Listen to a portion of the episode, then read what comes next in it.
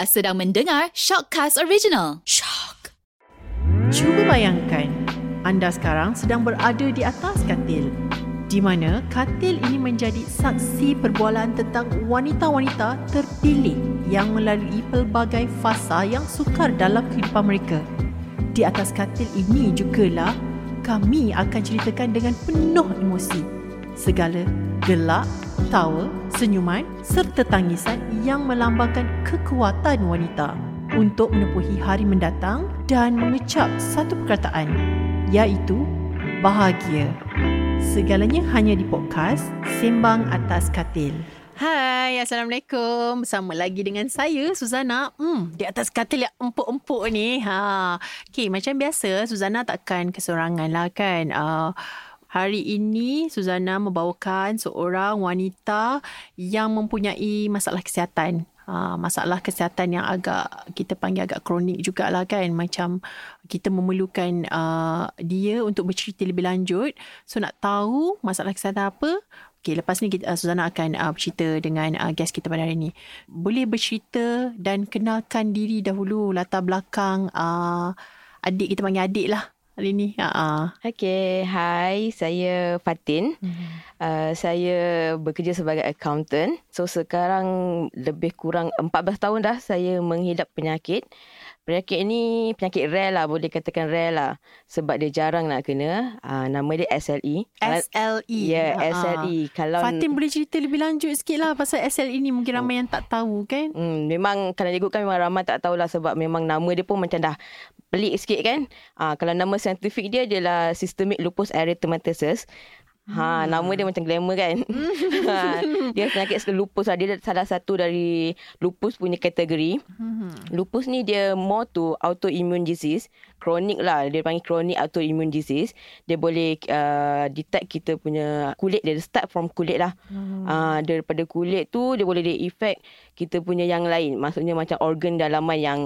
Uh, main organ dalaman kita, hmm. seperti macam uh, jantung ke, paru-paru ke, buah pinggang. hmm. So kalau macam saya, saya saya punya sakit ni, dia detect saya punya buah pinggang. hmm. uh, Buah pinggang saya ni dah uh, stage empat lah. hmm. uh, Stage empat tu dia macam fifty-fifty, dua, both side dia dah fifty-fifty function. Okay, uh, okay Fatin, sebelum Fatin cerita lebih lanjut pasal perjalanan hidup Fatin dah lepas uh, uh, dah tahu kata Fatin, buah pinggang Fatin fifty-fifty uh, sekarang. Uh, boleh tak Fatin just flashback balik empat belas tahun yang lalu? Macam mana sebenarnya permulaan Fatin dan keluarga lah, mak bapak Fatin uh, mungkin tahu. Bila tahunya Fatin ni sebenarnya adalah penghidap uh, sakit S L E ni. Boleh tak flashback sikit perjalanan, cerita, fasa-fasa yang Fatin lalui?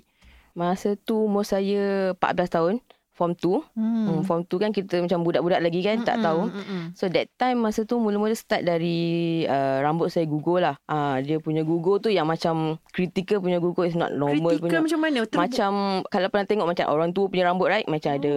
Uh, lopak-lopak macam hmm. tu, uh, macam tu lah, senipis macam tu. So after that bawa pergi jumpa doktor lah. Sebab kita takut lah. Masa tu pun memang ada change, macam change shampoo. So kita ingat macam salah shampoo lah. hmm. Then after that uh, pergi sana, mak bawa lah. hmm. Kita pun tak tahu budak kan, just ikut je. Then after that uh, doktor kata maybe sakit kulit. Dia cakap macam tu. Then kita pun uh, kulit sakit macam mana sebab tak tahu kan. Lepas tu bawa jumpa pakar. Dia refer tu pakar lah. Masa tu saya kat Mersing, saya kat hmm. kampung. So berjumpa pakar-pakar, kena pergi uh, J B. Uh, only J B dia ada pakar that time. So pergi J B, dan after that dia bawa jumpa pakar. Pakar kata, oh awak ada sakit uh, S L E. So macam S L E apa tu? Semua tak tahulah. Parents also tak tahulah. Macam nama tak pernah dengar langsung lah. So dia dah explain-explain. Dia kata sakit kulit. Okay, that time hmm. memang sakit kulit only. So dia kata bila dia dah check urine, uh, blood, everything, then dia punya confirm, ah, confirm dia kata memang S L E. Hmm. Tapi dia kata S L E ni dia dah um, macam attack kita buah pinggang. Masa umur uh, tingkatan dua tu yeah. dia memang terus attack dah? Ya, yeah, dia, dah, dia kata dia dah attack. Tapi kita pun tak tak sure. Dia pun, ah. doktor pun tak sure sangat lah. So dia kata kena buat check, kena buat biopsi. Hmm. Renal biopsi, maksudnya kidney tu dia ambil tisu buah pinggang. Uh, masa umur empat belas tahun lah dah ambil uh, tisu buah pinggang. Okey. Masa Fatin kata umur Fatin masa ialah tingkatan dua, Fatin seorang remaja lagi masa tu. Betul. So masa Fatin tahu eh masa lalui fasa-fasa yang macam rambut uh, gugur. Lepas tu tiba-tiba dapat tahu sakit pula. Nak tahu sangat apa sebenarnya perasaan Fatin masa tu. Mungkin masa tu mak, ayah ada, dia yang aturkan semua pergi sana pergi sini. Tapi nak tahu sudut hati uh, seorang remaja masa tu. Mungkin Fatin tak lalui macam, yelah Fatin ada kawan-kawan. Fatin ada berapa adik-beradik? Ada enam orang. Uh-uh. So macam adik-beradik lain mungkin tak lalui apa Fatin lalui. So nak tahu ma- apa perasaan Fatin masa tu. Saya saya tak tahu, macam mungkin kalau ada orang dapat tahu dia sakit macam ni, macam ni pun mesti ada depression ke apa. Tapi Fatin sendiri, Fatin apa sebenarnya perasaan sebenar yang Fatin lalui masa tu? Masa tu, masa mula-mula kena tu tak ada rasa apalah sebab hmm. budak lagi kan kita tak, dia tahu hmm. sakit lah. Ingat hmm. macam demam, normal, hmm. normal sakit lah. Then after nak buat uh, operation tu, buat biopsi tu, masa tu baru rasa macam nervous lah, takut kan. Lepas tu macam, then rasa macam sedih lah sebab parents yang ulang-alik kena pergi. Before nak pergi buat operation tu pun kena berapa kali pergi jumpa pakar kan.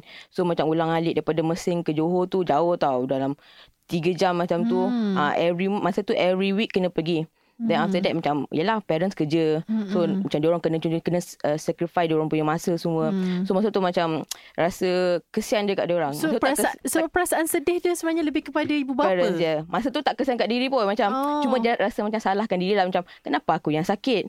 Kenapa? Hmm. Kenapa kena kat aku? Kenapa hmm. tak kena kat orang lain ke? Hmm. Uh, masa tu memang masa tu rasa down juga. Tapi masa dia punya down tu, budak punya down macam tak ada rasa macam mm-hmm. uh, salah sangat. Cuma rasa macam kesian dekat orang. Mm-hmm. Kena ulang-alik. Dan masa tu operation pun kena duduk ward dalam dua minggu. Mm. So dua minggu diorang kena cuti, kena monitor, kena tengok mm-hmm. semua. Uh. So Fatin punya kesedihan tu lebih kepada pengorbanan yeah. ibu bapa.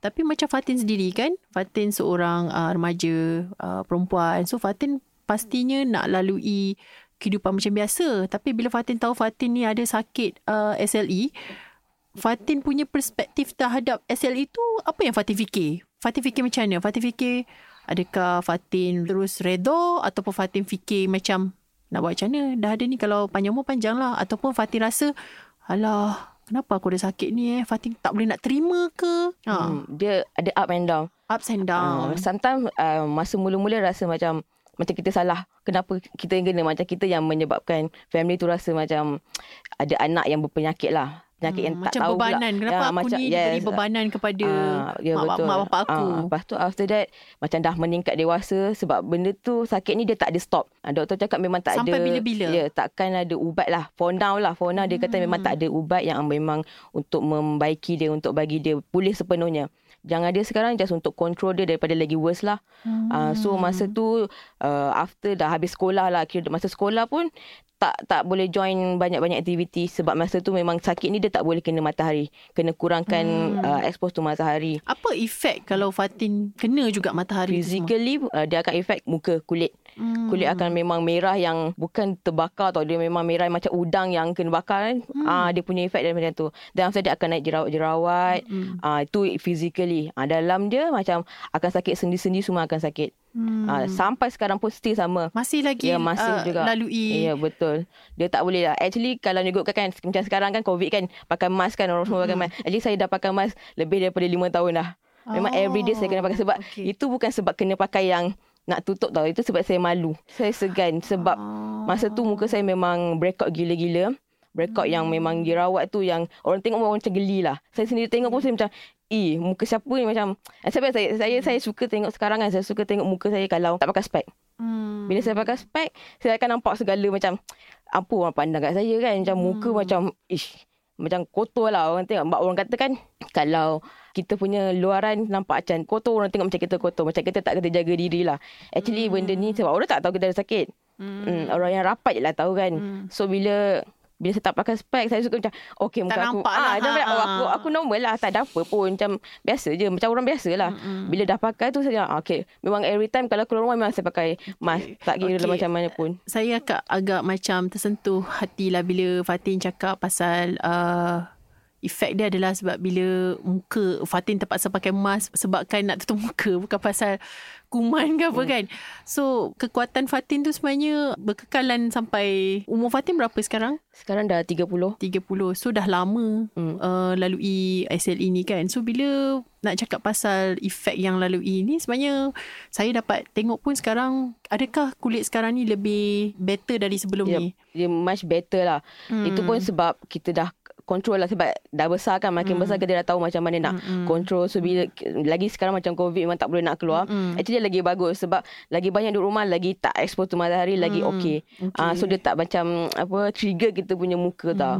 Okay, Fatin lalui perjalanan ni dari remaja kan, mm. remaja masuk ke umur dua puluhan dan masuk ke dah tiga puluh pun sekarang, yep. So pelbagai fasa tu Fatin lalui, yep. So pastinya Fatin dah belajar belajar masuk, habis belajar masuk universiti dan kerja. Ada tak momen-momen yang macam uh, kenangan manis atau pahit lah yang mungkin Fatin nak ceritakan, macam mana, betapa dia bermain dengan emosi dan mental Fatin? Contohlah uh, Fatin seorang uh, remaja wanita kan, Pas- mesti kawan-kawan sekeliling ke, mestilah ada kita rasa macam kita nak ada boyfriend ke, kita nak ada pasangan hidup.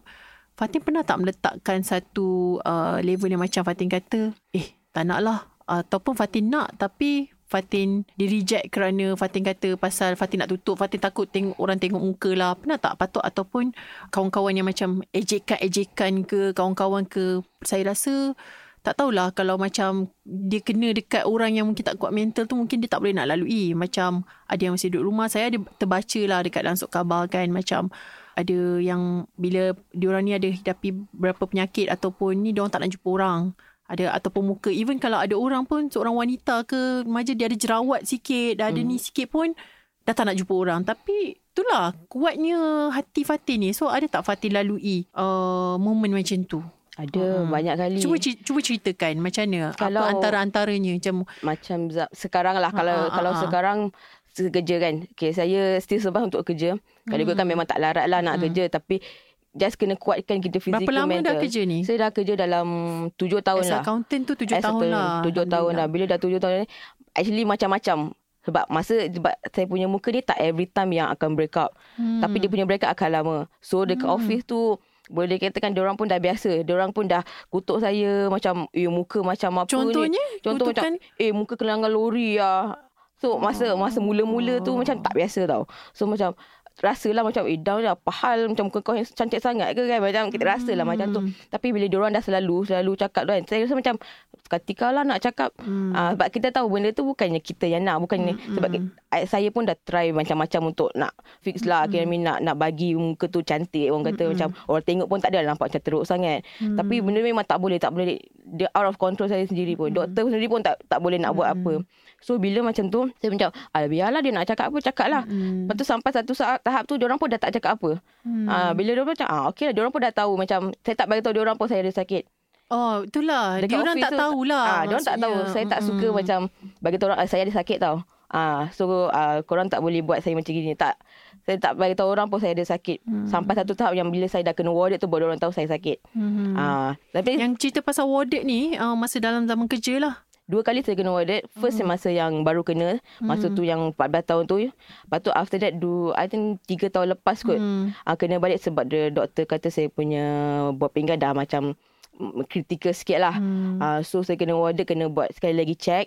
Uh, masa tu baru orang tahu saya punya kidney dah fifty-fifty lah. hmm. uh, Masa tu baru orang macam, oh kau ada sakit eh, patutlah muka kau macam gini ni. Baru dia tahu. hmm. Tapi saya masa, actually masa tu saya dah okey sikit. Sebab masa saya belajar, masa saya diploma dulu, saya, doktor tak bagi saya kena matahari semua kan. hmm. Tapi saya degil.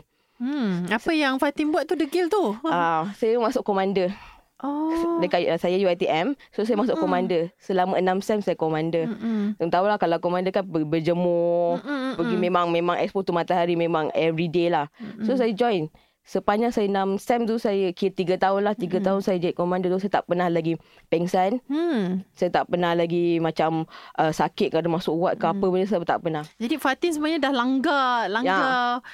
apa tu S O P doktor bagi ya, tu lah. Tak boleh. Sebab, tapi Alhamdulillah. Ah, sebab saya rasa macam, kalau mula-mula saya akan rasa macam tu. Masa sekolah, saya tak join. Macam sekolah, saya tak join any activity sebab tak boleh. So, bila naik naik diploma tu, saya macam, kenapa aku tak join semua ni kan? Macam, saya rasa macam buang masa sebagai seorang remaja tak join any activity, social activity semua. Mm-hmm. Uh, then after that saya join tu macam tak ada apa pun jadi. So macam saya kuatkan mental. Fizikal mm-hmm. masa saya kuat. Bila sakit tu memang setiap makan ubat lah. That's why kena mm-hmm. makan ubat every day. Bila dah makan ubat tu saya macam okay je. Uh, so saya teruskan sampai sekarang. Cuma bila dah worse yang tiga tahun lepas tu baru saya kurangkan sikit lah. Dari mm-hmm. faktor usia juga kan, sebab makin tua kan makin uh, apa badan kita pun makin tak kuat. Hmm. Um, nampak Fatin ni memang penuh uh, penuh tabah eh. Ah uh, penuh, ab, kena, macam kena kena tabah sebab untuk family, bukan hmm. untuk tak apa pun, untuk sebab um, sebab saya anak kedua. Anak kedua tu dia macam anak kedua dan sulung perempuan. Hmm. Saya rasa macam bawah saya semua perempuan. Hmm. So saya rasa kalau saya tunjuk lemah kat adik saya, hmm. dia semua akan rasa macam eh akak ni lemah lah. Hmm. Macam kau tak boleh buat apa pun, kau tu hmm. nak nak nasihat aku pun kau pun sendiri hmm. macam tu. Hmm. So saya rasa macam saya kena kuat. Kena hmm. kuat untuk parents, untuk untuk adik saya. Hmm. Ha, kalau diorang tak ada, mungkin kalau saya seorang-seorang, mungkin saya akan tak tahulah mungkin buat apa ke, tak pedulilah, down lah, biarlah nak jadi apa sebab hmm. saya seorang. Sebab saya fikir saya bukan seorang, saya ada family. Family. Kekuatan uh, Fatin sebenarnya pun, uh, apa yang Suzana nampak sebenarnya, kekuatan Fatin ni sebenarnya datang dari uh, ahli keluarga juga. Betul. Dari terutamanya uh, orang tua kita kan. Bila Fatin cerita pasal buah pinggang tu fifty-fifty percent kan, berita ni sebenarnya kalau kena dekat diri saya pun sebenarnya saya, saya dah half-half untuk teruskan hidup. Saya macam mungkin tak kuat macam Fatin. Saya macam fifty-fifty. Okay lah. Tak lama lah kot ni. Tapi macam mana Fatin lalui? Bila Fatin kata Fatin dah lama dah sembilan puluh lima puluh. Fatin masih kuat sampai umur tiga puluh tahun. Fatin masih bekerja. Ada kerjaya lagi tu. Cuma bila Fatin pernah terfikir tak macam Fatin stage-stage yang macam lalui fasa-fasa yang macam wanita lain lain lalui? Macam dah belajar, kau kerja, kau mesti nak tamatkan zaman bujang. Fatin sendirilah, Fatin terfikir tak Fatin nak berumah tangga, Fatin nak ada keluarga? Macam mana Fatin Fatin Fatin boleh tak kongsikan apa yang bermain di fikiran Fatin sebagai seorang wanita, wanita yang tabah ni lah? Mm-hmm.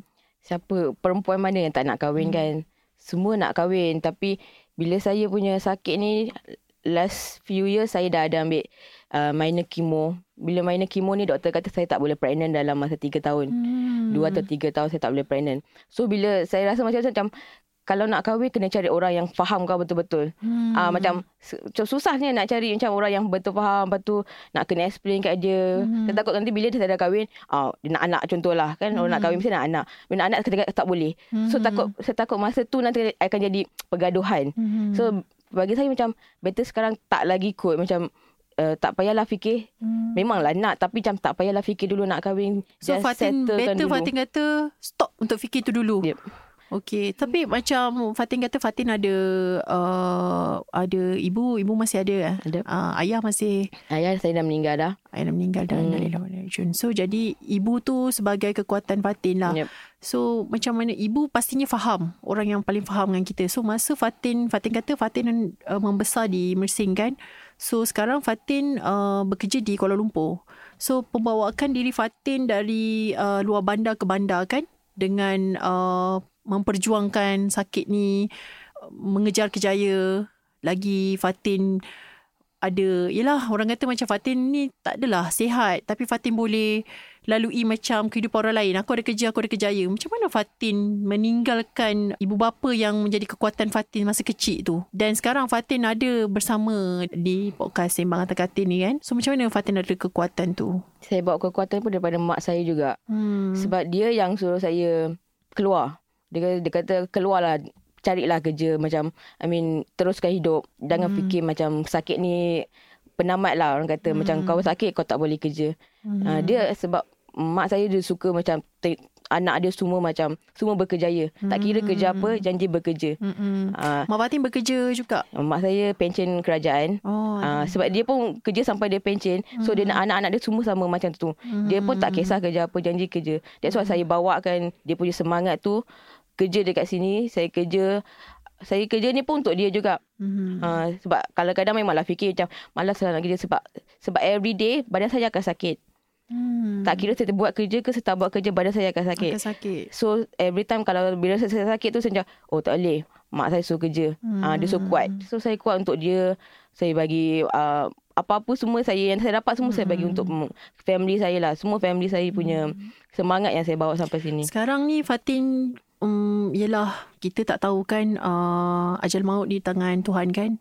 Bila Fatin punya kekuatan tu sebenarnya datang dari sekarang ni. Kalau ayah tak ada, so ada, ada seorang ibu, kitalah menjadi kekuatan kita kan. Andai katalah, andai kata kita tahu esok, esok ni sebenarnya hari terakhir ibu kita, macam mana pula Fatin rasa kekuatan Fatin tu? Dan apa yang sebenarnya Fatin nak buat kan? Kalau keadaan macam ni kan, berapa lama Fatin tak jumpa? Kalau ikut COVID ni hmm. dah lebih lima bulan lebih lah saya tak lama jumpa dia. Lama juga tu, setengah tahun hmm. kan. So, andailah kata Fatin, macam orang lain juga, macam saya juga. So, kekuatan kita ni datang dari ibu kita tau. Sebenarnya apa pun buat, so kita masih kuat kat situ sebabkan ibu kita. Jadi sebenarnya contohlah, tiba-tiba kita kata esok tu adalah hari terakhir ibu kita. Fatin terfikir tak macam mana Fatin nak lalui hidup, ataupun Fatin redha dan Fatin dah bersedia, ataupun dan beri satu mungkin kata-kata apa yang sebenarnya Fatin nak sampaikan kepada ibu. Mm-mm. Cuma apa kalau kalau lah hari terakhir dia ke apa ke pun, saya cuma nak dia tahu yang saya akan jaga adik-adik saya. Mm-hmm. Sebab saya ada adik paling kecil sekarang baru mm. dua belas tahun. Mm. Duduk bersama ibu. Dia dia berdua mm. je dekat kampung. Kalau ikutkan hati pun saya pun nak nak berhenti tau. Kalau ikutkan saya dah lama mm. saya nak berhenti kerja kat sini, saya duduk sana. Mm. Tapi bila fikir kat sana nak kerja apa, macam macam ni saya nak sara sara family saya. Mm. So susah. So saya teruskan, dia pun cakap teruskan je. Dia pun pernah pesan kat saya lah. Ibu apa, sendiri pesan. Dia nah, pesan kerja je dekat sana. Apa-apa jadi dekat dia pun dia happy. Mm. Dia kata dia dah gembira sebab Uh, sebab saya dah ikut cakap dia, saya dah teruskan hidup. Mm-mm. Sebab dia tahu sebab sebelum ni saya pun pernah down lah, macam tak nak kerja, tak nak jumpa orang, tak nak buat orang, tak nak, tak nak buat apa. Saya rasa nak duduk rumah diam-diam, tak nak orang tahu. Mm-mm. Saya hidup ke saya mati, saya tak nak orang tahu. Saya Mm-mm. pernah rasa macam tu. Uh, saya pernah cuti lama, saya duduk kat kampung, saya duduk je. Mm. Tak buat apa-apa, tak buat apa, tak nak jumpa siapa-siapa, saya tak nak jumpa siapa, saya just nak duduk rumah. Ha, tapi satu tahap tu dia kata tak payahlah, just teruskan hidup. Saya pun teruskanlah macam Mm-mm. macam biasa. Tu yang bagi saya kuat sampai sekarang. Kalau apa-apa jadi saya lemah pun, saya, saya ingat je parents saya. Mm, tu je. Yalah, teruskan berdoa untuk uh, orang tua kita kan. Okay, uh, kalau diberi uh, masa yang lalu kan, Fatin nak kira kita flashback lah balik. Apakah perkara yang sebenarnya Fatin nak buat tapi mungkin Fatin tak tak dapat nak buat? Ada tak satu perkara yang mungkin Fatin rasa Fatin nak laksanakan tapi Fatin mungkin tak buat lagi benda tu, Fatin nak buat sekarang? Okay, ikutkan sekarang saya nak buat apa-apa yang zaman remaja orang-orang budak-budak hmm, dulu buat. Contohnya? Contoh hmm. macam pergi eh, travel semua. Travel. Saya pernah travel dah juga sekali. Hmm. Tapi masa tu pun macam susah jugalah sebab ada sakit semua kan. Uh, so saya nak macam, saya nak buat macam orang biasa buat. Perempuan-perempuan yang wanita-wanita yang ada sekarang, mm-hmm, macam dia boleh bergerak bebas, mm-hmm, pergi mana-mana, tak payah nak macam harapkan orang. Sekarang pun saya rasa macam saya mengharapkan orang. Mm-hmm. Sebab macam sebab saya kalau pergi check up ke, pergi jumpa doktor, mm-hmm, pun saya tak boleh pergi seorang. Mm-hmm. Sebab se, uh, doktor pun dia cakap jangan pergi seorang sebab takut nanti uh, any effect kat saya lah. Mm-hmm. Uh, so saya macam every time saya nak kena harapkan orang. Nak harap macam sekarang, mm-hmm, harapkan adik saya, mm-hmm, abang saya. Mm-hmm. Semua macam susah lah saya nak harapkan orang. So saya nak macam, saya nak buat semua sendiri. Mm-hmm. ha, Tapi benda tu memang tak boleh kan. So tu yang bagi saya macam okey lah tak apa, saya minta tolong kat orang tapi saya tak harapkan benda tu macam membebankan orang lah. Mm-hmm. Saya macam give and take lah. Mm-hmm. ha. So jadi Fatin rasa perkara yang Fatin nak buat adalah Fatin nak berdiri di kaki sendirilah, yeah, tanpa mengharapkan siapa-siapa punya pertolongan. Betul. So boleh bergerak sendiri. Tapi insyaAllah Uh, Zona doakan kalau satu hari Fatin uh, dapat apa yang Fatin nak buat sekarang. And then untuk uh, mengakhirilah podcast kita hari ni, kalau orang cerita pasal kebahagiaan kan, ada orang macam Fatin sendiri, uh, seorang wanita berumur tiga puluh tahun. So Fatin pasti ada satu kebahagiaan yang Fatin angkat itu sebagai satu perkara yang memang Fatin rasa itu memang dah cukup bahagia lah untuk Fatin. Sebab ada orang kebahagiaan dia lain. Macam saya cakap tadi, uh, ada orang bila dia dah belajar, dia dah kerja, Dia dah kahwin, dia ada anak. Lepas tu dia dah ada uh, apa suami. Dah semualah lengkap, dah ada rumah, rumah cantik, kereta besar. So itu ada satu kebahagiaan dunia yang kebanyakannya orang akan uh, nampak. Fatin sendiri, Fatin rasa apa sebenarnya erti kebahagiaan hidup? Kalau sekarang saya rasa saya dah bahagia sebab saya dah ada family yang sokong saya luar dalam, dan saya dah ada kerjaya. Walaupun orang kata Uh, dah ada penyakit kronik, susah nak bergerak, susah nak buat kerja semua. Sebab adalah kawan-kawan saya juga yang pernah dia ada, dia ada S L E juga, mm-hmm. tapi dia berhenti kerja, mm-hmm. sebab dia tak larat lah. Dia macam dia terlalu ikutkan dia punya sakit lah, mm-hmm. So bagi saya, saya rasa macam saya kuat, saya boleh bekerja lagi. So saya rasa dah bahagia, saya dah ada kerja, saya ada kerjaya saya, mm-hmm. saya dah ada family saya yang sokong saya. Itu dah cukup, mm-hmm. dah cukup untuk saya lah, untuk saya hidup sepanjangnya. Okay, kata-kata akhir Fatin, pesanan ni memang eksklusif lah untuk Sembang Atas Katil ni kepada wanita ke, uh, remaja ke, atau sesiapa saja yang menghidap penyakit S L E.